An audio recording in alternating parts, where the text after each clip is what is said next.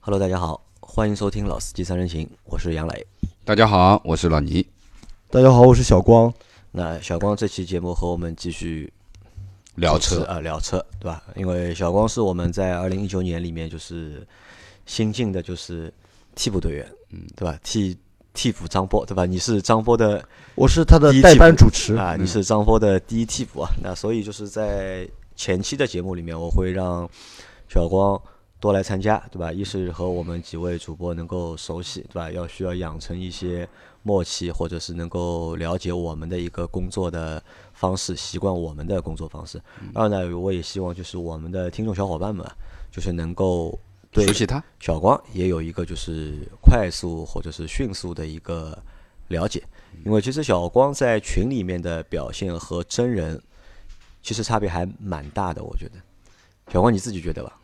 我我觉得自己虽然没有周老师那么高度统一啊，但是我觉得还蛮一致的，还蛮一致你的。觉得蛮一致吗？我觉得蛮一致的我觉得不太一致。就你在群里面，其实我觉得还更像一个就是销售，因为你的本职工作是销售嘛，对吧？对对是的，但是实际和你就是接触啊，或者聊天啊，就是我觉得就是销售的那个感觉啊，就没有那么没有那么强了因为你们都不是我的潜在客户，啊我就没有这种 本能了。啊，原来是这个道理， 对吧我？跟你讲，销，因为我干了快二十年销售了，真的是一种本能。嗯，不经意之间就要和别人聊产品、聊业务。因为在就是群里面聊天啊，就是我觉得就小光可能会更油一点，就感觉啊，就是让人感觉就是更油一点，但实际我们在就是私下的就是聊天啊、沟通啊，可能就是油的感觉就没有了，反而就是探讨问题啊，或者讨论问题啊，比较就实是在这个就是更感觉更就是认真一点，或者更实在一点。嗯，对吧？这个我觉得也是希望小光能够就是稍微就是，如果以后长期参加我们节目的话，就是要去改变的一个，就是稍微去转变一下，对吧？要让大不要让大家觉得小光是一个非常油的人，明白，对吧？啊虽然说脸蛮油的，对吧？中中年油腻 的，已经到四十岁 了，到就四这样十岁了，。对吧？好，那这期节目呢，我们会聊什么呢？就是我们会聊一聊，就是小光曾经拥有的那些车，因为小光和我们还不太一样，小光算一个小富二代吧，我觉得应该家境比较好。对吧呃，只能说是呃，父亲下海比较早。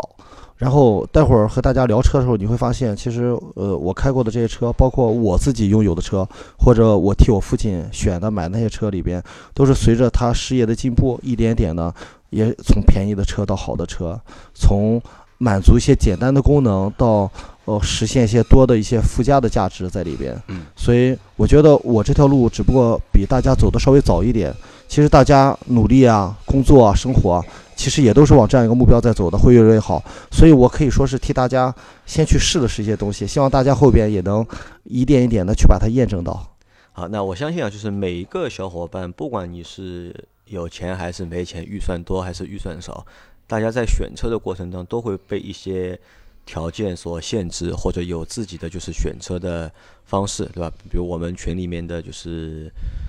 地总，对吧？小弟弟，对吧？他嗯买了很多我们让我们看着很眼馋的车，对吧？而且不嗯便宜。啊，都不便宜，小伙伴都比较羡慕他。那我而也且都是性能的标杆啊，而且我也问过他吧，就你选车的原则是什么？他说他选车的原则就是性能，性能，他把性能作为就是首选项，他要求的车就是性能要一台比一台好，对吧？那可能性能是地总选车的就是一个就是首选项。那小光就是在从没有车到有车，对吧？因为前期我相信你开的大多都是你爸的车嘛。对的，是的，对吧？到可能到后期就是再开就是自己车，自己去自主决定去买什么车。相信可能这当中是有一个变化的，从不了解到了解，到对的有自己的认知，形成自己的一个就是价值体系，然后去做选择。那小光第一台车还记得吧？就是开的就是第一台车是哪台车？呃，是我爸下海的时候开公司买的第一辆车，普桑，普桑，普桑的旅行款。普桑的旅行就屁股特别大的那那款车嗯对，这个车其实好好在头上，因为那时候一看大众嘛，哇，那就真的在那时候还是蛮有，就是是老板嘛才能买得啊起对普轿。桑其实这个车啊，就是在二十年前，对吧？对，其实是一台就是我觉得非常有面子的车了。真的是一辆非常有面子车，但那个屁股让我特别没面子，呃，因为很多人没见过旅行款的桑塔纳，很多人一直觉得我爸那辆车是辆假车，自就是己装的啊，对，然后前面换了个桑塔纳的标，或者换了一个改了个桑塔纳的车头，因为我们在早期啊，在二十年前，就是我们很多就中国用户对车的认知啊，其实就是源于这台普桑，对吧？觉得比如说就是车一定要是三厢的，对吧？三厢的才是一个正常的车，对吧？如果你是个两厢车的话，可能就不够档次，或者是不算一个就是正常车。对，然后我爸当时看的那辆车很奇怪，我爸当时还看过那个标致的五零四，也是那样的。也是旅行车啊、嗯啊、我爸可大能屁就股，对那种有屁股的车特别有感觉。我爸甚至有一段时间还看过马自达的一款旅行车，也是那个年代啊，反正都是那种，那种就是有有一款马四自达有四的方方，对对对屁股是那种探出去就的。你问过你？爸爸为什么要选一台就是旅行车或者屁股那么大的车？他是为了我爸说了，他一直对这个吉普车有一种执念，但是当时他的钱，嗯、不足以买一辆他看得上的吉普车，嗯所以而且旅行车，因为他毕竟是做生意嘛，而且开的都是超远距离的长途，呃，还是需要这车能多拿一些东西。就可以多装点东西。对，旅行吧车很明显可以解决这个问题那当时那台商旅对吧？啊、你开了多久啊？哇，这这个路程多久也不好说。这辆车从我爸买一直到这辆车后来送给别人开，是给别人是五十九万公里。就开了五十九万公里对，现在应该那辆车是不是别人还在开着，我都吃不准。啊，这个蛮恐怖的啊，就是一台车可以开到五十九万公里，没有大修没有大修啊，我觉得中很间正常啊，很正常。对那个年代的车真的但可以开五十，真的，我觉得就是也只有在那个年代的车，可以开到五十，就我们现在要去找那些就是超过三十万公里或者四十万公里的车，其实都是那个年代的。反而现在的那些，哪怕就是近近十年产的车，嗯有哪台车可以开到五十万公里？好像还蛮少的，看不太到，至少在国内好像是看不太到的。前段时间不是说看新闻上讲有一辆一第一代的一汽捷达，是好像是五十万公里给一汽买回去了。嗯，我觉得捷达开五十万公里太多了， 哈哈，太啊多了，特别是在北方，在北京，其实有很多很多的，呃，捷达的车主，真的是我我那个时候车其实说实话也相对比较简单，结构啊各方面都是比较简单，也不会有太主多要的都毛是病机械结构嘛，对吧对电对子的对东西比对较对少一对点。对对我父亲这辆车，呃，他当时从青岛开车去新疆的喀什，开了六个来回，中间除了出一次车祸以外，没有把他扔在路上一次。出车祸那没办法，嗯就稳定性还四是四轮朝上，对的，就稳定性还是非常强的，对吧？对，可靠性强，可我觉靠得性是可可靠靠性强，对对对，啊，那这是你和你父亲的第一台车，对吧？是的。那第二台呢？第二台也是我爸的，我爸当时我跟你说了，我父亲对这个 SUV 有执念，有执他念管这种车叫吉普车，啊，吉普车啊，呃，我父亲当时想买一辆吉普车，当时我们就去看，那时候看的吉普车，因为我父亲手头的预算有限，只有二十万左右，但是我父亲又对原装车特别感兴趣。要知道当时二十万是买不着纯原装的进口吉普车的，那时候就把这个焦点锁定在呃呃是江铃吧，应嗯该是江铃啊江铃五十铃出的一款国内组装的叫竞技者上面。嗯，呃，那个车的我我记得很清楚，不是它的中文名字，是它的英文名字，因为它车身侧面有一个拉花贴在上面，叫 Rodeo，二点五 T 的柴油。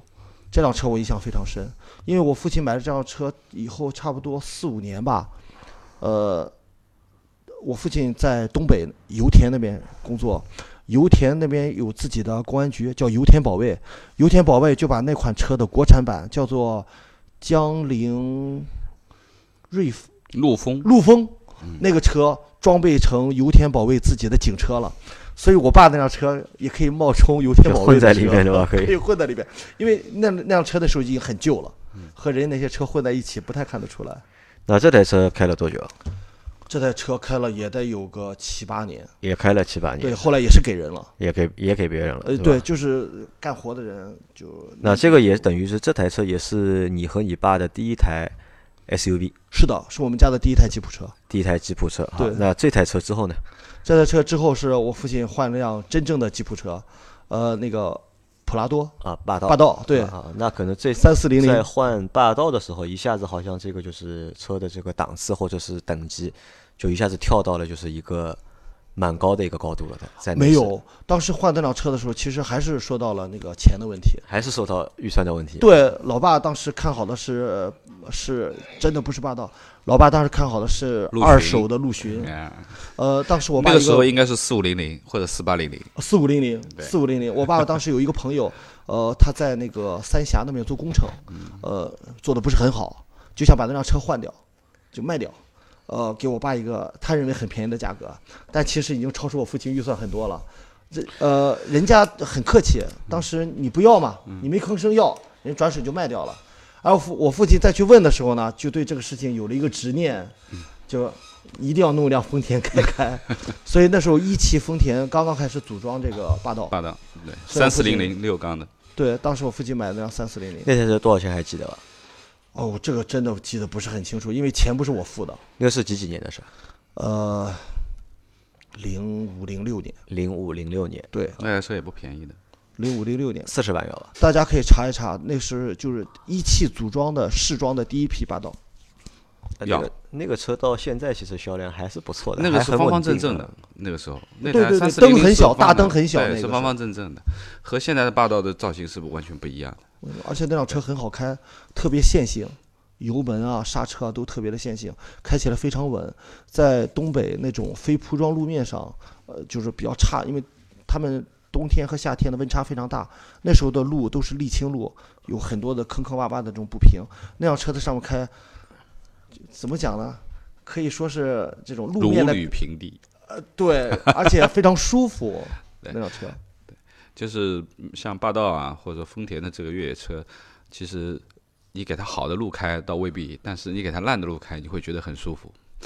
啊，它整个的这个路感这一块啊，它的避震啊这一块其实是非常舒服的，它完完全全不像一台就是硬派的越野车，它其实还是蛮软的，蛮软的。那霸道之后呢？霸道之后，就是我爸终于实现了他的吉普梦，因为他一直管这种车叫吉普车吉嘛。普车，对，然后广告里不是讲嘛，只有吉普才叫吉普。嗯，那时候我父亲就想买一辆大切，呃，那时候他疯狂的喜欢大切，找各种杂志上大切在那看。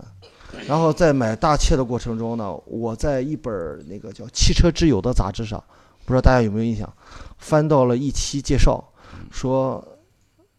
让你重施重新认识大切，就说在呃克莱斯勒公司切吉普的这个产品线里边，最好的不是大切，它最好的是一辆叫 Commander 的车，这辆车会在零七年引入到中国，我就给我爸看了，我爸好喜欢，然后我们就开始，我们爷俩就开始着手商量着怎么去买一辆这样的车，结果零七年没买到，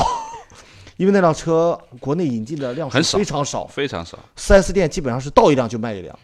我们俩是到了零八年才在南京的一家 4S 店找到这辆车，然后我先我那时候在上海上班，我有我在南京读大学同学过去交的定金，然后我从这边坐火车到了上海，等我爸爸坐飞机落地，然后去提的这辆车。好的，你看啊，就从你爸的第一台商旅到后面的三台车，后面三台车都是 SUV，对吧？，因为你爸比较喜欢对的， SUV。那在这个过程嗯那中，个时候真的不叫 SUV，啊那个时候就叫叫吉普啊吉就叫吉普吉普车对吧？对对也对没有 SUV 这个概念，对呃，对，没有没有没有啊，这这三台车真的就都要么叫吉吉普车，要么叫越野车。普，对，啊，对，越野车对吧？也要么就叫对的越野车，没对啊叫的吉普车嘛，就没有 SUV 这个概念嘛，对吧？好，那在这个过程当中，就是其实你从就是最早开车到一直开你爸的就是越野车或者是吉普车，你那个时候对车是一个什么样的一个认知？我觉得车就是一个从 A 点到 B 点的一个工具。你觉得就是一个工具？对，呃，后来买了那辆那个什么呃指挥官以后，觉得它多少能代表着你的一个身份地位，因为那辆车在整个大庆当时只有一辆，所以很多人一看到这辆车的时候，就会给我爸打电话。我爸开车带我在路上，经常有人打电话，哎，老张，你是不是刚刚在哪里路过？呃，然后我看你的车了，就这样。辨识度非常 高，对吧？非常高对，呃那个车真的少，因为车比较少，所以它的辨识度会那辆车比较至高今的辨识度，我认为就都在很高。那个之前，你只是把车当做一个就是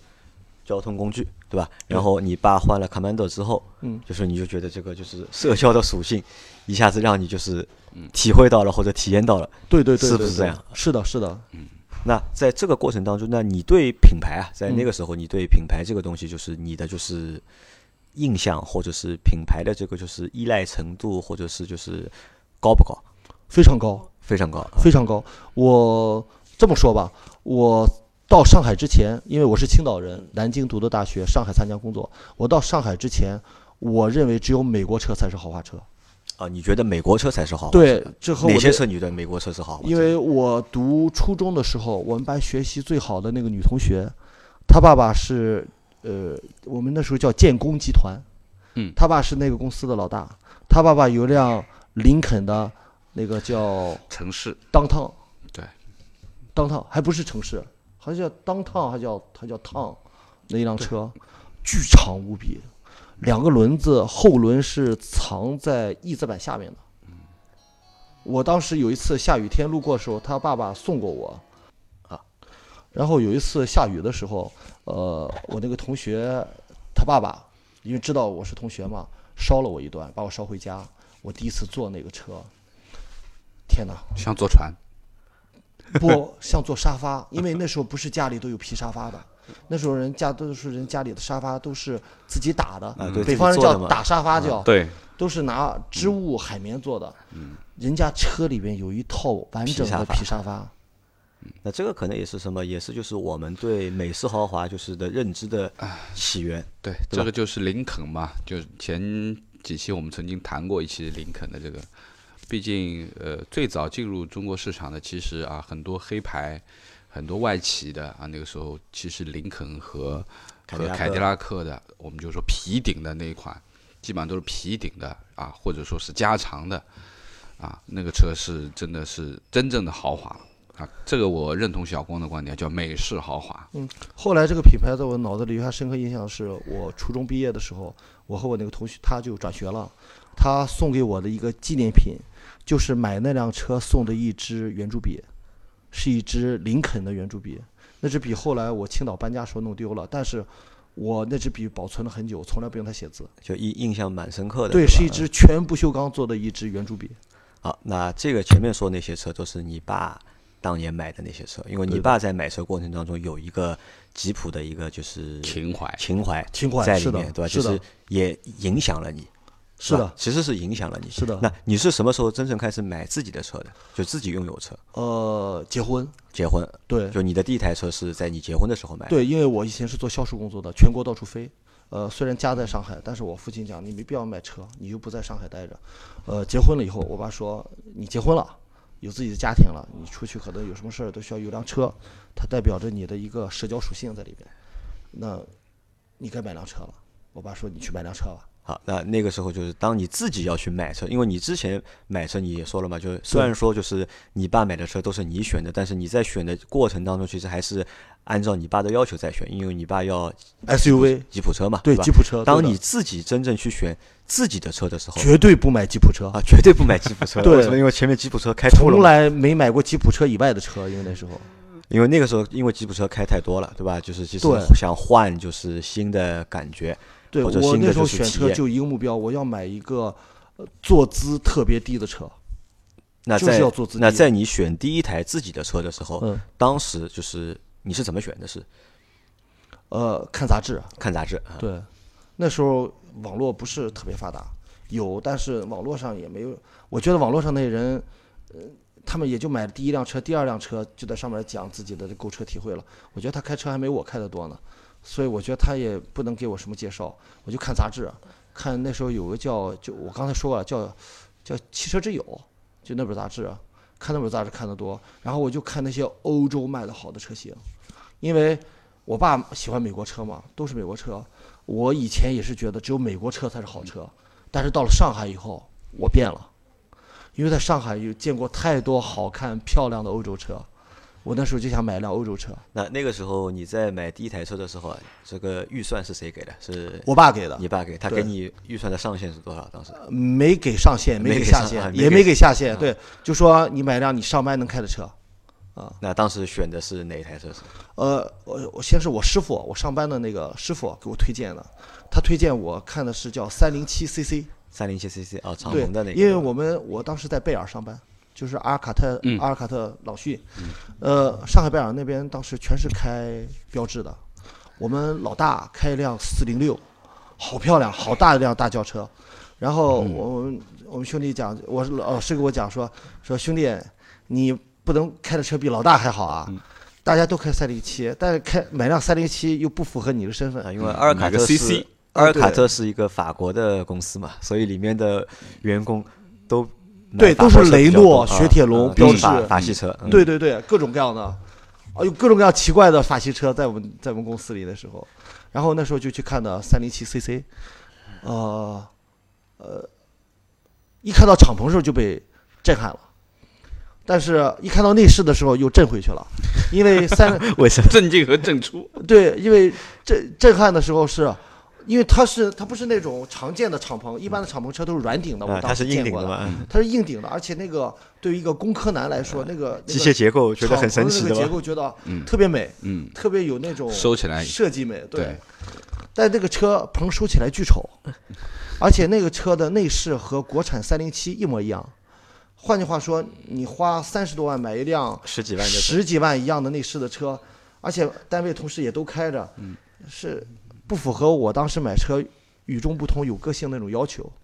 所以那个车就被 Pass pass 掉了了。啊，就在当时你买的时候，就是预算是不是问题，对吧？对预算你爸没有帮你设上限和下限，对没吧有？用途是上下班对你上班能开的车，啊，上班能开的车，对适我合上班还嗯蛮远嘛，啊，蛮蛮远，对吧？还有一个就是你自己就是在选的时候，就还有一个要求就是要与众不同。对的，那个时候你几岁？呃，零八年嘛，零八年，十年前，十十年二十八岁，二十八岁，对三十岁不刚到结对吧婚就想要有有一个与众不同的车。对对吧这就是嗯觉得一自己个还是八零后嘛，觉得还年轻的时候，那品牌呢？那个时候对品牌欧洲车欧洲车了，就一不定要再是欧不洲再车想要美国车没有了对吧一定要是欧洲车，一定因要是为欧洲我车在上海见到各种各样的没有见过的欧洲车，然后因为我是在家外企，呃，他们又对欧洲车非常认可，所以我那时候就想买辆欧洲车，所以这就牵扯到我看到另一辆车没买的欧宝。欧宝啊，嗯，对我最早知道欧宝的时候，因为我小时候喜欢踢球，那时候你看的欧宝是哪一台？欧宝的那个雅特比亚特，对，全景嗯玻很璃漂的亮那个那，辆车，全景玻璃的雅特，呃，然后我那时候很早就知道欧宝，但我不知道他是卖车的，我也没见过他的车。因为我们因小为时候看意甲的话，就是欧宝赞助了很多球队嘛，对吧？德甲的 AC 啊拜仁慕尼黑，嗯意甲的 AC 米啊，兰，都有欧宝的那对个，标都志有欧这些宝都标是欧宝的 logo。对，对，那时候知道这个牌子，但没见过他的车。后来是在上海才第一次见到欧宝的车。我们公司一个同事，他有一辆欧宝的四门的一辆欧宝雅特，他跟我讲说，我都是同事推荐的。他说我买不了的，你可以买。比如说我们买不了三零七 CC，我买了三零七，你可以买 CC 啊。我们买的普通的五门的雅特，你可以嗯买三门全景天窗的雅 特，我就去看了雅特。呃，生不逢时。我看雅特，我当时真的很喜欢那辆车，而且也很，我认为也挺好开。但是我是夏天的时候去看的那辆车，嗯我在里边几乎被烤熟了。 那辆车是没有天窗的，那辆车只有一个从前挡一直覆盖到后驾驶舱的一块完整的挡风玻璃玻璃对，但是它没有天窗， 里边就和烤箱没区别，在上海的夏天。而且我问了，那个车如果要去呃叫那个贴膜的牌子叫什么叫雷雷鹏，雷鹏，嗯去到贴膜的话，那个前挡的膜要七千块，因为那个膜太大，而且有弧度，人家要额外南收嗯贴钱，啊，对，要七千块，呃，而且这个车不便宜，那个车好贵，那车也要三十几万，三十多万，对对对， 就放 弃了没有当场放弃，嗯没有放当到场备选里边了。啊，放到格选那对还后来还看了哪些车然后就去看了那个呃奔驰的 A 幺八零， ？A 幺八零啊，对，嗯 A 幺八零不符合你，不符合你，那个车巨丑无比，但是奔驰其他的车我觉得都像老年人开的，都像老年人开不像小青年开的那啊是、那个时候奔驰还是比较老成一，啊啊，而且就是车的样子啊都不太好看，对吧？啊，就是不太像年轻人开就的车。我们共同的好友老杨有一台那个嘛 A 幺六零嘛，对 A 幺六零，对啊，对，也有幺六零嗯是好像就是发它动机不一它样的特别之处就是它有一个折叠的天窗，对的，对不对？它的对的天窗对的是这样一页一页一页对折对起来对的，，特别有那个仪式感。哎，蛮好的。我对是觉得有仪式感特别重因要为，当年显我得有对个性。因为当年我对这台车的印象是，除了那个标志蛮好看，是一个奔驰的标志，对吧？嗯但其他我觉得都一塌糊涂，好难看，我觉得才是。我当时其实因为是后来没买嘛，而且那辆车连试驾都没试驾过，只坐了一坐。我其实觉得那辆车还好，但是当时我太太提出来那辆车好像她觉得不太安全，因为她觉得那辆车有点像微型车，小了点，对吧？头不头有他觉点得没往有下穿头，对他觉得他这个车没有短头头短就觉得不太安全。嗯，是的，所以那个车，我但前面那个其实车也想在问北他京啊、看了那么多车，为什么没去看奔驰，对吧？那现在知道了，啊看 还是看了的奔驰。看了看了，那呃，奥迪有没有去看过？没有，奥迪有没这个为什么不去看？因为在，北方只有那些我总因为觉理得论上，我觉得就是其实你们，因为你们你爸爸创业在北方嘛，对吧？就是北方奥迪在北方的一个占有率其实非常蛮高的嘛，对像特别是他 A 可能认六为 A 六这种车的，其实也非常有面子，或者是我非常这个是有受派我头父亲影响，我父亲觉得只有当官的人才开 A 六，才要开啊奥啊只迪。有当官的人才对开我们是做生意的，我们不买那种车，是看不起嘛。不是看不起，是呃，因为那这个要这把个两个这个分我得可以很理清解楚，这个我可以理解，就是呃，此 A 六啊和我们今年上市的 A 六完全是两个性质的东西。对那时候的 A 六是圆脑袋那个圆时候屁股的，那个时候基本上政府机关啊、官方的用途啊，或者说是一些呃官员啊各方面对用，正处级以上会对配 A 六，对对对，那么呃应该说是不符合它。然后来但是最后是看的什么？然后就去看的宝马，宝马。对的，那宝马，你在去看宝马之前，就是你对宝马了解吗？嗯了或者解对宝马的哪些车型比较有好感？七系。七系对，因为呃，在我青岛的家门口就是一家宝马的展厅，它永远展着一辆当年最新款的七系，擦的都能照镜子。我一直看到，我第一次看到七系的时候是一辆宝马的 L 七，哇，好车，呃，然后再后来就是各个加长版七的二七二几吧，七二八吧，好像后来看到的是，我记得不是很清楚。 L 因七为是很少很少的，但那辆车就在展厅里，它对多了一多了一节儿。对，它嗯中间多了一节，而且有一个 L 很漂亮的那个车，哦呃，我一直看到宝马，但我觉得宝马和我很遥远，是想都不敢想的事，因为你就是个普通的老百姓，爸爸妈妈是双职工，啊那个时候七系要一百多万了，对，所以我连那个展厅都没进过，我只在呃那个人民日报的那个报纸上，它有整版广告，七系当时做过，还有再就是在门口的展厅里看过七系那当时宝马你选的是哪台车？幺二零，幺二零，宝马的就是两厢的一台幺二零。对，两厢那的呃幺为二什么零不，选一台三系呢？呃，看都没看三系，我觉得那是老人才开的车，为啥？因为其实，在当年啊，就是零八年的时候，我觉得三系的三二零啊，我觉得所有的还是三厢一台车都不是错的车老年人开的车。都你觉得都是老 年人？我觉得年轻人，它有可能是因为在法国公司的关系，对我们单位所有的人都开两厢车，啊，可能只有法国老车板看才开多了，对吧？对就是基再本去都是看两厢车，就宝那马些嗯五十岁左右的那些老板、那些老外，嗯比利时来的那些人，他们才开三厢车，其他人都开两厢车，两厢车才是年轻人开车。我那时候那么认为的。啊，的确是，啊，幺二零也好，包括你最终没有选幺二零，你选了一个更高的，对吧？幺三零那，你最终是选的一台宝马的幺三零。对我当时就到处看车嘛，到处留电话，呃，留完电话以后，人家就会回访，包括邀请你试乘试驾。然后当时宝马有一个宝马试乘试驾会，我到现在都记得，它那个叫一系 Urban，呃，就是年轻，就是强调这种年轻的感觉。它的试乘试驾会上邀请去去的那个嘉定，嘉定那个 F 一赛车场，他那儿不是在赛车场开，是在旁边有一个试车场，在那儿开的。他们拿了七八辆一系吧，在那里、呃、有专业的试驾人员带你先跑一圈儿，然后让你再按照他的开法去开。我是那时候第一次做到，并且开到幺三零的。我去看宝马的时候没看到幺三零，是做的时候才。我觉得展车啊，幺三零很少的，一般都会展幺二零啊，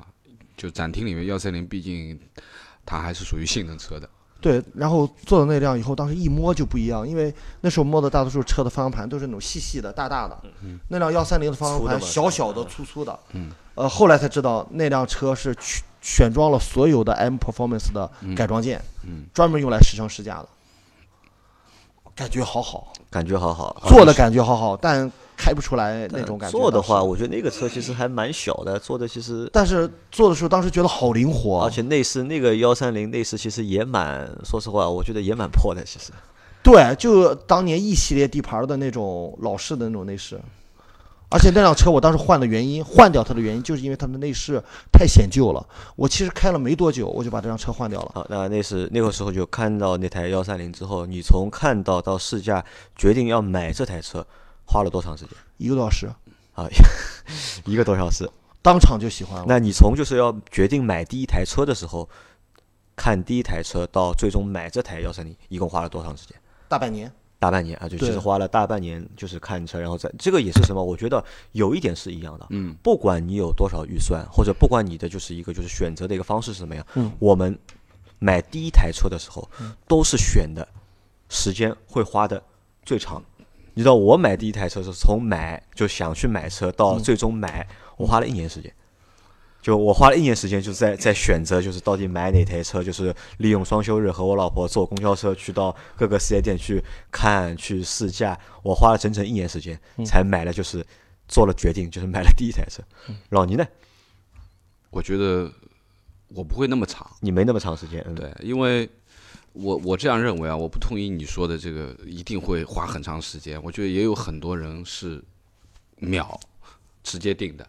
因为我觉得可能你在甄选的过程当中啊，其实你对车辆的一些最基本的东西，其实你是有考量的，或者说你有要求，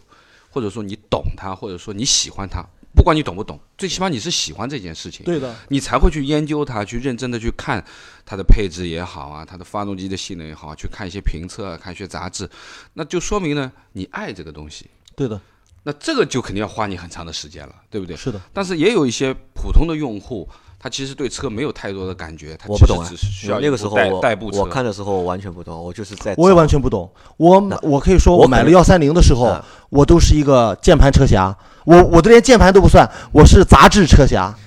我那时候对车的了解，别看一套一套的啊，讲功率、讲扭矩、讲车长、讲拿了什么奖、讲发动机多好、变速箱，都止于一本杂志。但其实你看到现在为止的话，还是老套路呀，对吧？ 虽然只是从杂志换成了就是互联网嘛，对吧？谈的还是这些数据，对吧？发动机拿的哪些奖？对的嗯就这个我觉得没什么太大差别，只不过什么？只不过当时就是因为你预算没上限嘛，就是你看的那些车都是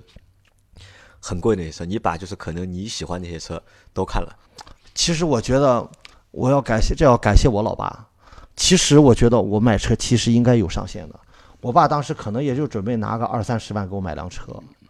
我最后选的那辆车的时候呢，我们家老爷子二话没说就给我买了那辆那辆车当时多少钱？四十九万五。我操，好贵啊！四十九万五我当时就是准备买的时候，其实那是一辆 A 级小啊车，，第一台车，而且是台 A 级小车，要我也蛮犹豫50万的。的车 价，对吧？我当时把这个价钱报给我爸的时候，我自己其实也蛮犹豫的。我当时满脑还想，是不是买辆幺二零就算了？幺二零当时多少钱？幺二零好像当时二十多万。二十多万，对那贵了具体将多少贵了想不起来将近了一倍了要，对对吧？对的，然后你爸就果断的就同意了。我爸当时就说：“呃怎么买辆那么贵的车？”我说：“是辆呃这个信息已经有了，啊但是还是买单了。呃，我说我说那是辆宝马，我说我试驾过了，我说那辆车太好了。我当时我记得很清楚，我就说这辆车太好了，没都没讲怎么好。我爸说：“你说太好，应该就是很好了，那买吧。”就这样，那后来就是你买了那台车之后，你爸开过你这台车吗？我爸就坐过一次，坐过一次，对我估计应该体验不会太好吧？应该对，我坐过一次，就是我带我爸去菜市场，因为我爸对上海不熟，嗯我爸让我带他去趟菜市场，他认认路，认认路以后，我爸说我宁可走着去买菜，我也不坐你那辆车去买菜。从我家到菜场差不多有个啊、一公里左右吧，那么远。不要忘了买了菜以后提着还蛮重的，我爸说了，我宁可走着去，也不开你那个车。对，啊，可能这个和什么啊，就和就是在那个年代的宝马，其实就是宝马只是一台开的车，对吧？坐的话其实并不怎么舒服，我爸而啊一且直对又宝是马一这个台车又是一台一系，对吧？对，特别小，因为对我爸来说，我爸还蛮胖的，我爸和我差不多高，比我胖。他在那辆车里面，反正上下车，因为那个车坐姿特别低，对，他要钻进钻出。年纪大的人来说，其实当时不觉得，现在想想挺为难老爷子的。嗯啊，那后来买了那台一系之后啊，就是开回公司之后有什么反响？ 炸了锅了，炸了锅了，全单位都知道，那个事业部那边有个小伙儿，参加工作没五年，就嗯买宝马开宝马了就，因为在我们单位，宝马就属于那个呃老板开的车。 PSO 那个级别才能买的。嗯嗯。对虽然它是台小车，但是后面的幺三零也代表了它是一台钢炮，对不啊，对？这个可能还要就是懂车的人啊，就懂车的人可能看到幺三零，知道它的一他们不个价看，值他们就看宝马。就啊就看标志，对吧？对，因为我们单位那时候宝马可能就两三辆，不多，嗯而且都是那些大领导、省公司的老大才会有，平时也不开到单位来，有的时候出差回上海了，从家里开到单位来，所以那辆车当时买的蛮高调的，买的。买了蛮高调，对吧？对，现在想想有点后悔，啊，有不点应该买一辆那样的车。有点后悔了。对对，其实事后我们现在贝尔的老同事聚会的时候，有的不太熟的那些采购啊什么的，说起来他是谁谁谁说，就我们部门买宝马那个小伙儿，就这样，呃，就这样， 就是说明还是对你的工作带来一点影响的。对的，是的。所以现在想想，那辆车选的不是那么理啊毕智。竟老板是四零六，啊，那这台车后来开了多久？没开多久，开到老大出生，就我孩我子女儿第出生第，一个孩子出生，对是吧？我爸中间无数次劝我换车，哎，我都有各种理由拒绝了。但其实我自己很想换的，因为那辆车对我来说不太合适。那辆车，呃，我我认为就对当时我来说很不好开。因为我觉得就是我有，我觉得有几点不太适合你。一就是你这个身材啊，因为其实你还是蛮高大、蛮蛮壮的一个人。是的，开宝马的话，我觉得这个车偏小了，对吧？这是一就嘛。我坐了后排不要坐啊，人，嗯对，二第二排就宝马一系连腿的老位置都没有老的一系就是那个后排就是特别本身的就就是小特别的对嗯小。因为我之前买过就是幺幺八，幺幺八嘛，我在买幺幺八之前，我有个朋友有幺二零，就是我特地去试了他的那个幺二零，就当时试完那个幺二零之后，其实我就不太想买幺幺八了。后来是销售和我说，因为后后面上那个幺幺八和之前是换代两的款产车品换代的换代对产品，就是底其盘实都不一样还不太一样，就因为那个时候四 S 店没有没有试驾车嘛。然后他说有试驾车你过来试一下，后来我再去试了一下，哦，我觉得哦，的确和就是前面那一代不一样，所以我才选了后面的那个幺幺八。对吧，空间我觉得就明显就对你来说是一个就是硬伤，就是我觉得空间还好。那时候只有我和太太两个人，我连后排座都没有坐过人。那辆车从来没坐过人，但是你开起来的感觉怎么样？对这台车开起来感觉就是怎么说难跑操难操控吗？呃，蛮难，因为我是个北方人，我在那个就是我雨雪天的驾驶的机会很少。别看我在东北啊，因为我在东北开的都是 SUV，都是四驱车。嗯这辆车给我最大的问题就是我对道路上的那个白油漆线，嗯，特别敏感。就后轮我打以滑的前嘛。从来不觉得白油漆线是一个是一个什么问题，就是它和其他路是一样可以压过去的。但是那辆车只要一压到白油漆线上，很明显就要会扭扭一下，嗯，很明显。啊，这个可能跟轮胎也有一定的关系，呃，但是毕竟它是一个大马力的后驱，车又那么小，我刚才和杨磊说过这事儿，我专门为这事儿把轮圈都换掉了，我换了个更宽的胎。换了个更宽的哎胎，我记得没错，我后来换的是二九五的，就是那个车能塞得进去的最宽的胎了，但是仍然没有改善这个车扭屁股的这个问题，就是只要一压到这个白油漆线，下雨天一压到，肯定就会方向盘就很明显的来一下。我对我来说，这是一个让我特别心悸、心悸的一呃件事，情。我我是这样认为啊，就是呃，不管轮胎多宽啊、最终呢，因为你这是一台运动车，你肯定是选的一款运动的轮胎。那么这款运动轮胎呢，其实它更多的是考虑到干地的抓地性，就是它的抓地力是非常好，但是排水性能肯定会差。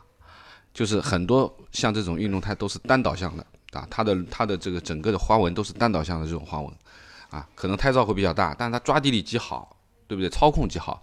但是一下雨就完了，因为它的它完全不像我们说日常的这种呃使用的轮胎，它的这个排水性会比较好。这个其实还是跟轮胎有关系，我觉得，呃，一部分是轮胎的关系，第二部分是毕竟它是一个大马力的后驱，所以说就这个就像原来韩琦那台 C 六三 C 六三一样，样，就是嗯特别难开的一台。特别难开，因为它马力太大了，车又很小，动力绝对足，扭矩绝对强。它只要稍微一大脚油门下去，它后轮是抓不住的，根本就抓不住就就是空转打滑啊！特别是在雨天的时候，如果说你下一个桥洞再上来的时候，稍微有一点那个下面有积水的话，那完全就是扭屁股。对他感觉是想把屁股甩出去一样。对啊，对啊，你控制不住，因为它马力太大了。对对对，这个没办法的，对啊，这个是后驱车。当然，就是对于一个如果说那台车是你呃就是新手的话，那其实幺三零是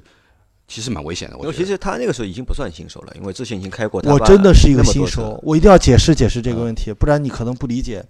呃，在那之前我说了，我开的都是我爸的车。换句话讲，我开车的时候都有我父母跟着，或者有人跟着，嗯他们不放心嘛。而且我开的都是那种 A 点到 B 点用的那种大的吉普车，你就老老实实驾驶就好了，也不超速，也不变道。嗯看到红绿灯，早早的就踩刹车；四驱，看到绿灯的时候，轻点油门，慢慢的加起速度来再走。我真真正正可以按照自己意愿开的车，第一辆车真的就是辆幺三零 i。那就在开的过程中，觉得其实也是有点难开的这个车。呃，不是，是这辆车应该是一辆巨好开的车，但对于我的这个驾驶水平来说，是辆难开的 车。我觉得这样说的客观一点，啊对谦因虚为啊我觉得有很点多谦人虚都了说已那是辆好车，要但是我当对时真的对那辆车，当时对这真个的，对于驾驶人的技术和把控这一块的东西，其实还是有些要求的。经。好，我啊那当时后换那辆车一点没有犹豫。没有犹豫就把对它换掉了，对吧？对好那换了一台什么车后来？我爸当时让我换叉五叉五吉普嘛，啊，我爸还是因为你吉普，爸还是喜欢吉普车对嘛。啊大的要能做人的，因为有孩子了。呃，我爸当时就推荐买叉五，对的，那你后来换了什么呢？我去买了五二三 Li。买了五二三 Li，对反正也是无，也是宝马，对吧？对，嗯因为当时叉五要九十八万，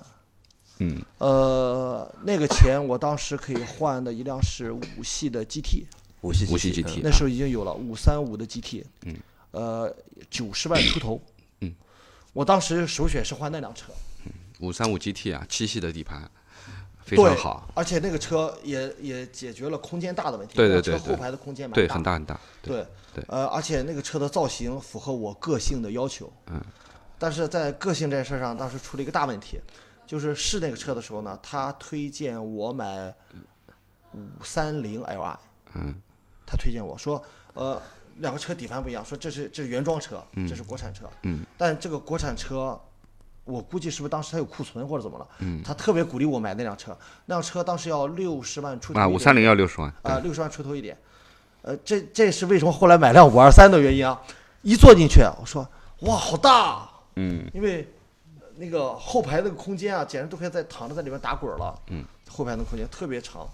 呃，好大。他说那五系里面啊，其实五二三也好啊，或者那个时候有五二八、五三零，对不对？呃还有523和525 525五二五那时候没有嗯五二啊，五二八，我五五二五。那为什么你会选了五二三？我要把这个故事讲完。 他说我这个车不仅仅轴距好，嗯，而且是一样的发动机，嗯，这个车的音响巨好。他说你听一下，这个音响和七系顶配的音响是一样的，五系五系顶配的音响和七系顶配一样。我一听，哇塞，因为我很喜欢音响，我自己家里反正音响花了不少钱，我一听，从来没对开车有个好音响是有过追求。那次一听就震撼了，我说这个车要多少钱？说六十多万。我说我说就这个音响就值钱，他说对的，要一百多万的七系上面才有这个音响的，这个车就有。所以当时交定金定的五三零 L 二，就你看中的是那套音响，对定的是五三零，对，嗯，然后定了以后呢，提车，呃提车时间要一个月，他们已经定了这个车了，在过来的路上，那个时候是几几年？零因为你零八年买的一三零嘛，零九年一零年一零年零九年一零年，老大刚出生，老大快一岁，老大还不到一岁的时候，九月份出生的，那么你不是定的五三零吗？最终为什么会变成了然后定了是五三零嘛，对？然后定了五三零就就呃到处看，到处马路上都是五系啊，到处看都能看到五系。这时候呃就和公司的同事聊天，他们说起来说，小光你又买新车了？我说对，还是宝马？我说还是宝马，换了个什么车？我说换了个音响巨好的车。他说多少钱？我说六十多万。他说宝马音响最好的车不用六十万。那个我那个朋友也是个键盘车神，就把电脑上网址一拉说，五二三新出一个增配的车型，就是音乐版的，这叫什么音乐版，反正叫 什么，就是就是五系或者七系顶配那套音响装在五二三上，因为五二三当时是华晨宝马卖的最好的五系，对呃，然后性价比说什么最高的加量不加价，呃，五二三顶配的价钱买五三零顶配的享受，嗯，再一看那钱四十六万多，嗯，然后就转身回宝城了，就说我要改订单，嗯啊，他们也同意改五，二三，对，我五说二我要呃三，它一定是有现车的，而且因为那个音乐而版，且对吧？有六种颜色可以挑。哎对而且那个音乐版是卖不掉的，其实哦，对，是的，不，这个音乐版有六种颜色可以挑。嗯换句话说，我当时觉得应该是一辆都没卖掉。嗯，我我我我是这样觉得，就是当年的这个五系里面，其实卖的最好的一定是五二三，因为呢，它也是 V 六的发动机，只是功率对上面的调教。当然，这个功率你是不可能靠刷电脑把它刷出来的啊，刷成五三零是不我行的，开已经觉得很有动力对吧了。我？当时那么最主要的是，你又选了一个顶配的音响版本。那么其实说实话，大家为什么去选五系五二三，不去选五三零或者五二五？便宜啊就是因为它谈它的便宜。对但是你是在便宜里面挑了一个最高的，所以因为说我是从五系 GT 过来的，呃，对啊，你是从上往下走嘛。对对对。那么现在问题是，就是你你那个时候你这台车，或者说最终的这个落地四十六万多，其实普通的五二三是不要这么多的，它肯定对我要那比时候普应通该的能去买贵了加两一点点能买到五二五，对吧？对对那对肯定是贵了几万块钱的。那当然就是因为你喜欢这个音响，那就没话讲了。这肯定有现车，什么颜色都有的挑。对，有六种颜色可以挑。啊这台车最后掏钱谁掏的？是你掏的还是你爸掏的？我爸掏的。你爸掏的对吧？那这台车我相信你爸这个钱掏的应该还蛮愿意的。为什么？呃，我的每一辆车都是我爸掏的 钱。那为什 么他愿意啊？我觉对得的首先就这台车是比你第一台车便宜了，它能做了，对吧？不，我爸当时讲而且说就是变得更大。没有没有，我爸当时呃首先啊，我爸特别认可这辆车。我爸当时认可这辆车的原因说，爸，我爸是说儿子，你终于有个上班的样子了，嗯就觉得这像是一个上班的人开的车了。嗯我爸觉得我以前开那辆车像辆小老玩的鼠对一吧样，嗯对对对，像是玩的一样。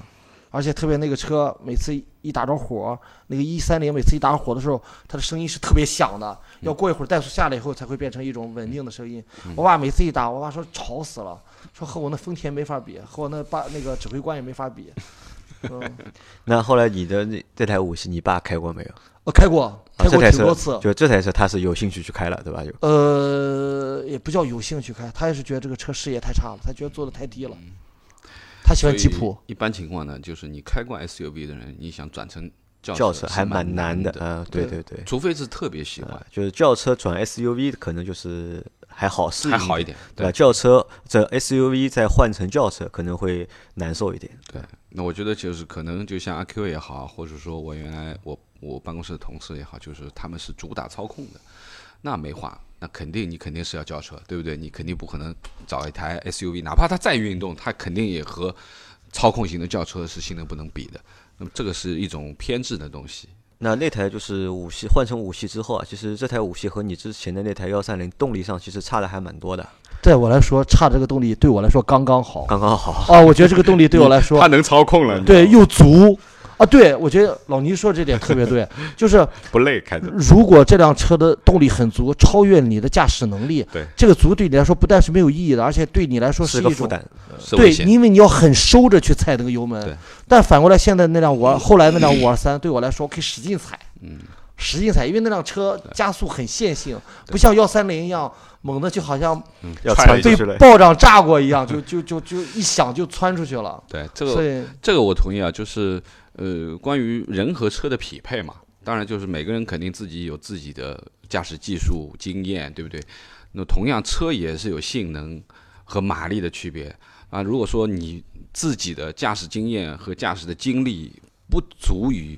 去驾驶一台野兽的话，其实对自己来说是不负责任，也是对其他人的不负责任，因为真的真的是危险。嗯啊，这个是也就是说，现在很多啊，包括说呢，现在很多性能车啊，包括现在你看前面我们在聊的，像阿尔法罗密欧啊，像这样的，像四叶草这种版本的，便宜啊，真便宜，对不 对？有有法拉利的感觉，但我说实话，这样的车，即使你有这个钱，你也不一定有我这个们普通能耐人很操难作去驾驭嘛，对，哦我因为觉得它太灵活了。因为我首先我觉得我还我的自知之明在于，我真不是一个特别会开车的人。我虽然我驾龄很久，我的驾驶里程数也非常多，但其实我很极少的有极限驾驶，而且我开车的性子也不是那种很急的性子。别看我喜欢买坐姿低的车，啊喜欢买这种酷配，我是因为就像刚才老倪讲的，我是一种执念，我的他执喜念欢，我喜欢做的很低。哦，对，我不需要你操控，但我喜欢做的低，就和有人喜欢做的，像我父亲喜欢买吉普做的高一样。我觉得车做的低低的才有轿车或者酷配的这种感觉。啊，那后来这台五系开了多久？五系开到那第二年的冬天，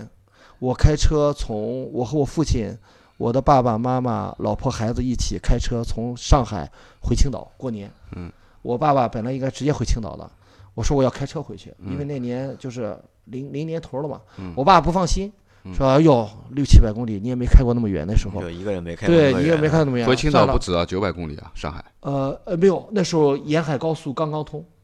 七百公里嘛，嗯我怎么呃七印百不象？到，我怎么印象是九百公里？我走了好多遍了，七百啊六百多，不到七百，呃，不到七百。然后我爸爸就本来是飞哦青岛的航，sorry，班我记错了，我是开了九个小时，不是九百公啊里，，差不多对，吧？差不多，啊差不我多记。错了，记错我了。爸爸就把机票买到了上海，我在机场接的他，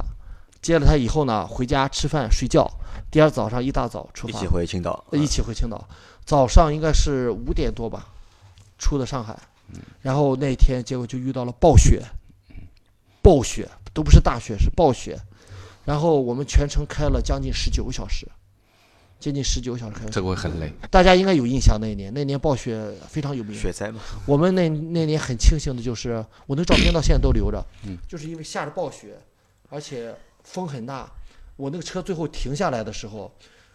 大灯上结着厚厚的一层冰，嗯，冰啊，嗯就因为大灯是发热的嘛，雪下到上化了以后再冻变住水就就变成变冰了，对，是冰厚厚的一层冰，大灯都已经不亮了，因为被冰挡在上面，嗯，我那张照片到现在都留着，啊回头给你看。就就为什么开了那么久？因为雪太大，然雪太后大地上太很难滑开，不，我爸讲了，如果是开他的车，十一十个小时、十一个小时就到了，肯定能到。因为我的那辆车是辆后驱车，后驱车在滑的地方，对和天啊、对没法雪动天，对，吧而？且最累的对路我况是出来开到南通，嗯，后面全是我爸在开，嗯，呃，我老爷子累得够呛，就你的驾驶技术已经不能驾驭了，哎对吧？因为我开那辆车，明显的车就是你有啊？对不停的往一边甩，就是屁股往一边甩，对对，啊很，明这显个说实话，而且我还打到雪地模式了，哎这这哎个没有用用，，这个没没有用，这个是我们说的这个马力比较大一点的后驱。就前面讲到这个问题，除了冰雪，因为我以前我那台老车的老尼桑就是 V 六的这个三点零的后驱。嗯我记得有一年那个我们上海也是下雪，然后有路面冰冻嘛，那天零度，我在沪闵路高架上面，然后我在跑的时候就看到前面的车，因为我自己知道我自己的车速。我稍微带一点刹车，屁股会会动，会动，会动。但是你看到前面的车，就可能是很多呃新手吧，或者说不太熟悉这种冰雪路面驾驶的。因为我们我原来在北京待过，我是哦开而过且上海的就冰雪路面是的冰雪路面的情况机会很少嘛，少，但是你一旦碰到了以后，你会发觉啊，前面的车啊从我边上哗就过去了，然后前面一看堵在那里停下来了，踩刹车就看着扭啊扭啊扭啊，咣就上去了。对，就这个时候就是你这个脚刹车下去以后。你你只能由着它了，你一点都控制不住。它想往左，你就是由着它；对，你想往右就往右，就是对上海人讲叫打台 子了，当代啊，就是你对对就跟就跟打桌球一样，你就是的看着他上去吧，你一点办法没有。所以这个对于后驱车而言，其实这种雨雨雪天啊，雨可能还稍微好一点，那特别是雪天或者冰冻路面的，其实后驱车真的是有风险的。啊是的。建议就是不开，建议是不开，嗯我们当时就已经撂在路上了，不那开不没办行法呀。孩子很小，就十几个月，当时就硬走。对，由于那一次体验之后，就是蛮糟糕的嘛，对，第二年春节之前，我爸就说了，说还是要买吉普。要开车回来吗？我说还是想开车的，嗯开车方便，有辆车嘛，在青岛，这样方便。我爸说把这辆车换掉，嗯啊，然后我就领命去换车了，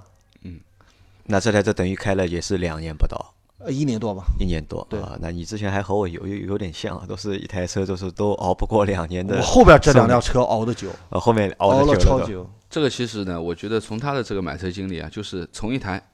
喜欢的车，嗯，到一台实用的车，对但是实用又和他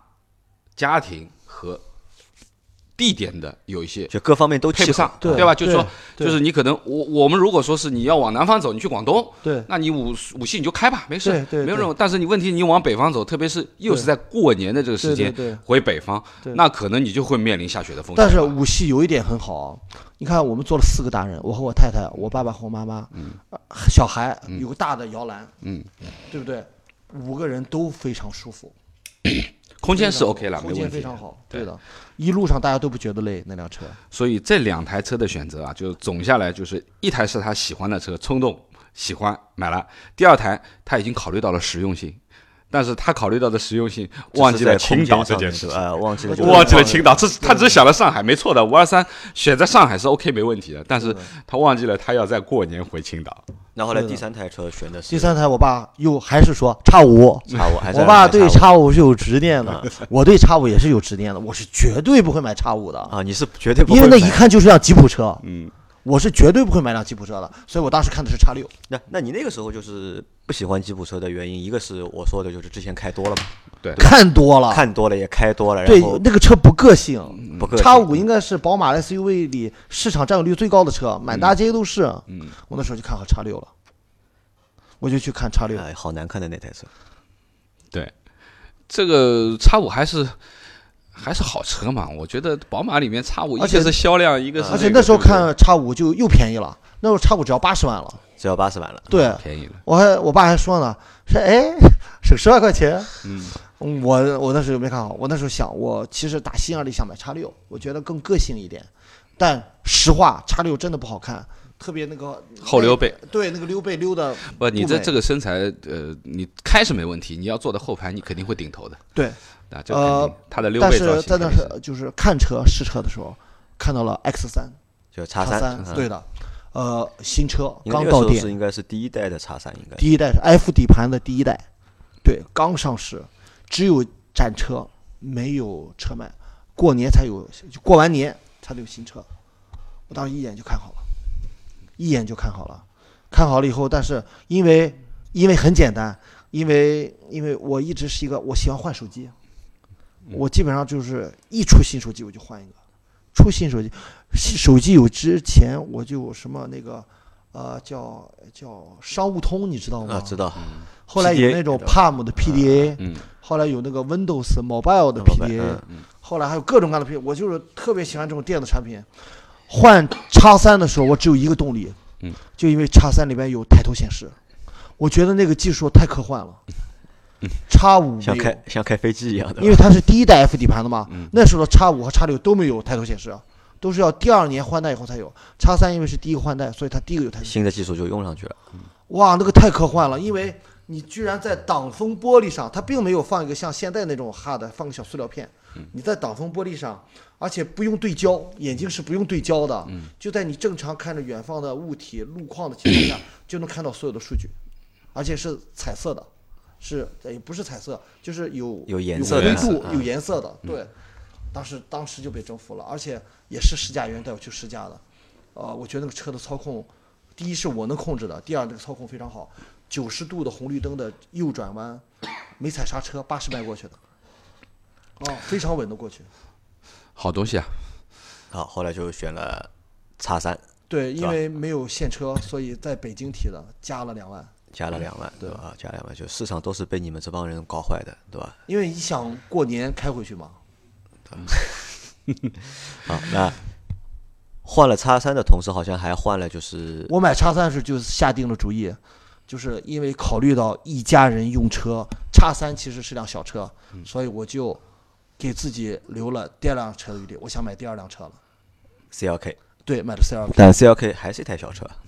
对，但是我是两辆小车，嗯我认为它就能顶一辆大车，就两辆小车能够顶有一四辆大驱有两驱，车啊，这有四驱有两驱就的，是回家有四就门是的，还有两门的，对回吧？呃家，我和我太太两个人，嗯带着小孩就开叉三走，因为我那时候我父母年纪已经大了，嗯他们就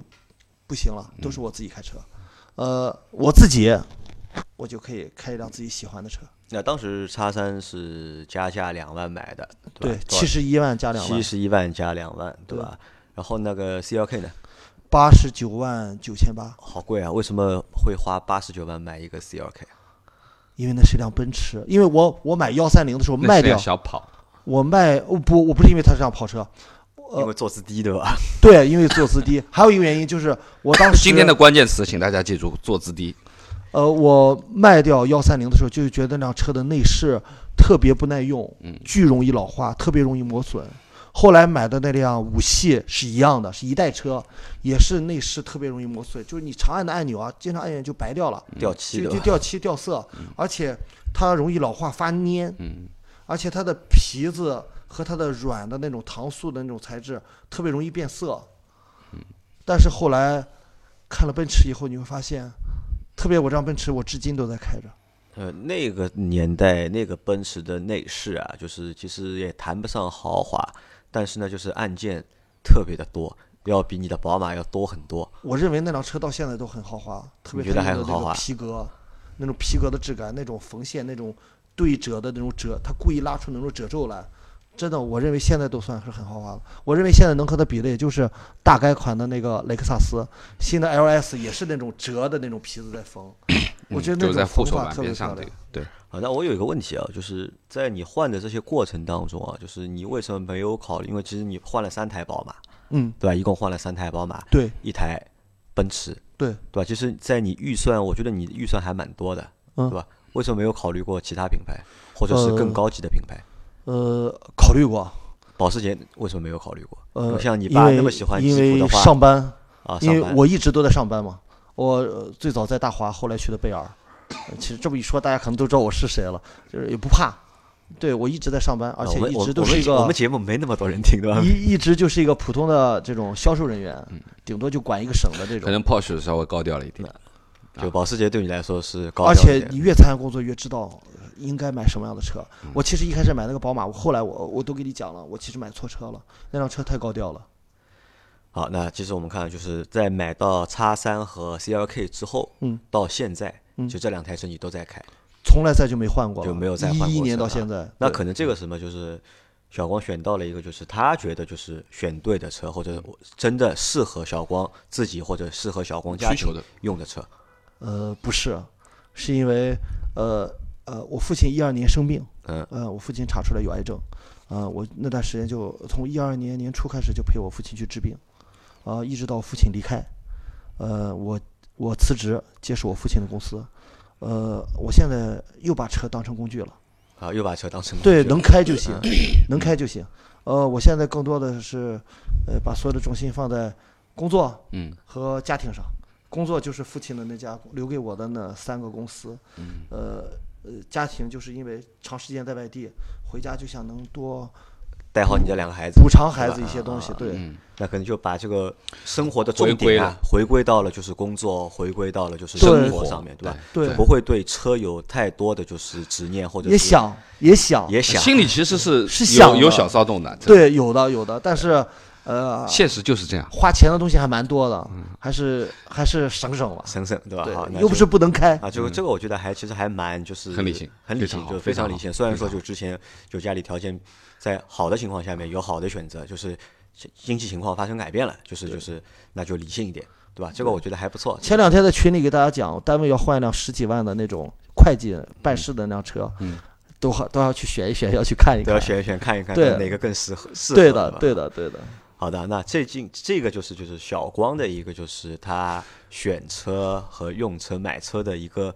故事啊。其实这个故事其实我觉得还是嗯蛮丰满的，蛮丰满，就是你的对体验要可能要比一般的人会更多一点更，多对吧？因为有其实有了这些体验之后啊，我觉得人才会可能变得就是嗯更理性对的，一些，是的。对吧？当中有几个点是一样的，还有那个就是在小光选车过程当中，就无非它是消息来源来源于杂志，对吧？对的，来源于那个时候朋友没互联网对，吧？ 是的其实到现在还是一样，就我们买车，就是我们会去看媒体是怎么说的，然后去问朋友，对吧？嗯这个车我要选这个车还是选那个车？其实方式上面其实没有什么太大的变化，因为我相信，哪怕再过十年。我们买车还是会这样信息的我来还会源还是问老这倪样嘛，对吧？等老倪六十了，对吧？我还会问他，哎老倪，我我要五十了，我对怎吧么觉得好像我我买明一天个什么就六车十？你五十的时候买的是什么？是吧？我要问一下老倪，对 吧？我要买一个什么样的车？那可能但就是你不能不能跟我，不能跟我对吧我我我说实话，呃，我自己选车的一些想法的东西，可能和我的年龄不一定符合。你更年轻一点，对吧？呃，我觉得我还是有一颗比较动感的心，包括在选车上面啊。虽然我有成熟的一面去考虑车子的一些实用性啊、空间啊，为了家庭去考虑的东西，但是其实心里面还是按耐不住自己对机械操控的一种欲望。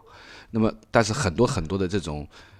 我们称之为豪华啊、稳重啊，这些呢，其实真的是没有太多的操控的这种这种东西嘛，对不对？就老倪倪能不能给我一个目标？就是说，如果呃不是过分的，我先讲，不是完全不考虑嗯啊，不是完全不考虑预算，不是过分的介意预算的情况下，嗯，呃，可以多个十万八万的，或者多个十几二十万的，呃，你其实想买辆什么车？我目前想买的车，其实群里小伙伴都知道、啊。 RDX 嘛，对啊，但是我认为这台车的话，可能不会是我的一个终极选择，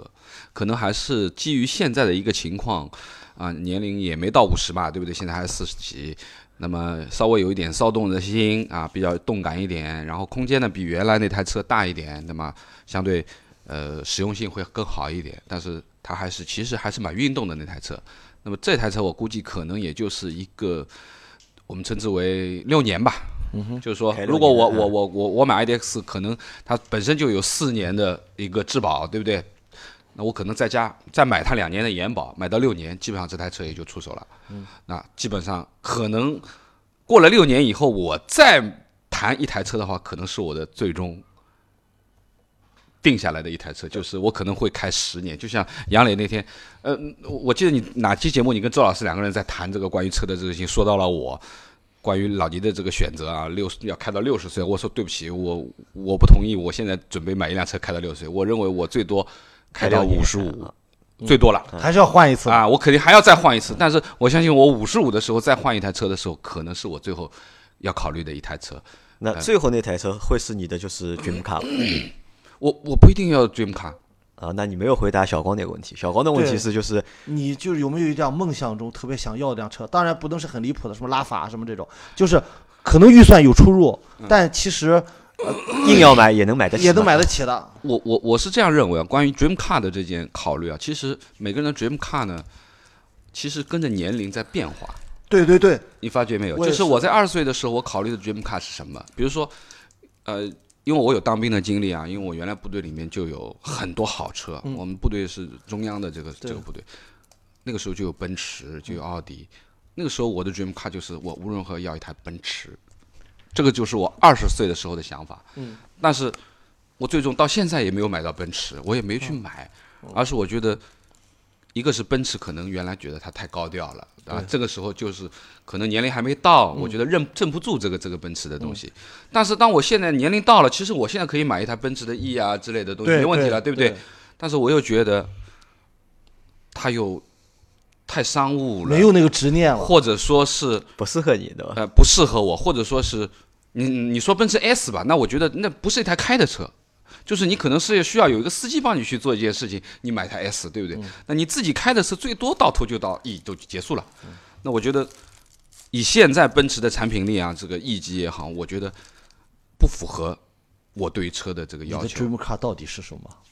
呃，没有，我我我真的没有现年龄段，现在这个年龄段，现在的年龄段，我可能比较偏重于你前面所说的那台林肯。好漂亮的人。嗯，我我真的很偏重于那台。如果那台林肯可以换个十 AT，油耗可以下来一点啊，我我认为我可真能会正，的美式车，我可能买一台三点零 V 六全驱的对，啊，然后我觉得那台车我可以真的开十年，那个我喜欢，因为大大的、方方的、稳稳的，舒适、空间各方面都 OK。对啊，只要它不要不要有太多的毛病，那我觉得可能是我开到最后的一台车，嗯，对不对？那小光呢？小光呃，还我有在群里 dream 给 car 大家讲讲过的，我想要一辆老的那个九六四，就老的九六四，老的九啊六就四，对的，呃，最好是如果真的能有闲钱的话，就买一辆余文乐买的那种美国那个 Singer 改装的那种九六四，翻新的那个，改完了以后好漂亮，好美。好，我我觉得努力吧，对吧？这个其对实的这个目标还不是太难实现，我觉得不算太难实现的一个目标。抓紧时间把孩子养大，把姑娘嫁出去，把儿子娶完老婆，呃，和媳妇儿安顿好晚年，就可以买这个了。但可能啊，到二十年之后啊，想法又会变，对吧？也有可能到二十年之后想法还是会变的，因为我觉得小光现在还不到四十，当你到不到五十的时候，我们可以再重新聊一下这个话题。好的呀还会有一些变化的东西。好的呀，好的呀。那我觉得他今天的分享的这个他的整个的这个购车经历啊，其实丰满当中啊有太多太多的故事了，而且呢，其实我们可以感觉得到小光对于车辆概念，他去选车也好，用车当当中中间一些随着年龄、随着家庭的变变化化而产生的一些细微的这些信息，其实我觉得每一个小朋友、每一个听众、每一个车友们，其实啊，很多都有一个 dream car 的梦想，但是是不是这台 dream car 就是你的终极呢？我觉得未必啊。好吧，那我们这期节目有点长啊，已经一个小时，我觉得好像是40分钟了最长的一期节目，呃我们录也到不算现最在长，不算最长，我们最长的有超过一百二十分钟 的。哇塞，好吧，那我们这期节目就先到这里，然后感谢大家的收听。谢谢小光，好吧，然后谢谢老听完李这期节目，如果你听到这里啊，如果能够听到这里，都是真爱，对吧真爱都是真爱。然后那如果有什么想法，我们可以在节目里或者在群里面大家相互交流。对的，好希吧望我的成长的过程也和大家成长过程一样，也希望你能分享你的成长经历，希望你能联系杨磊，对的，来分享一下，好，那好，谢谢拜拜大家。谢谢。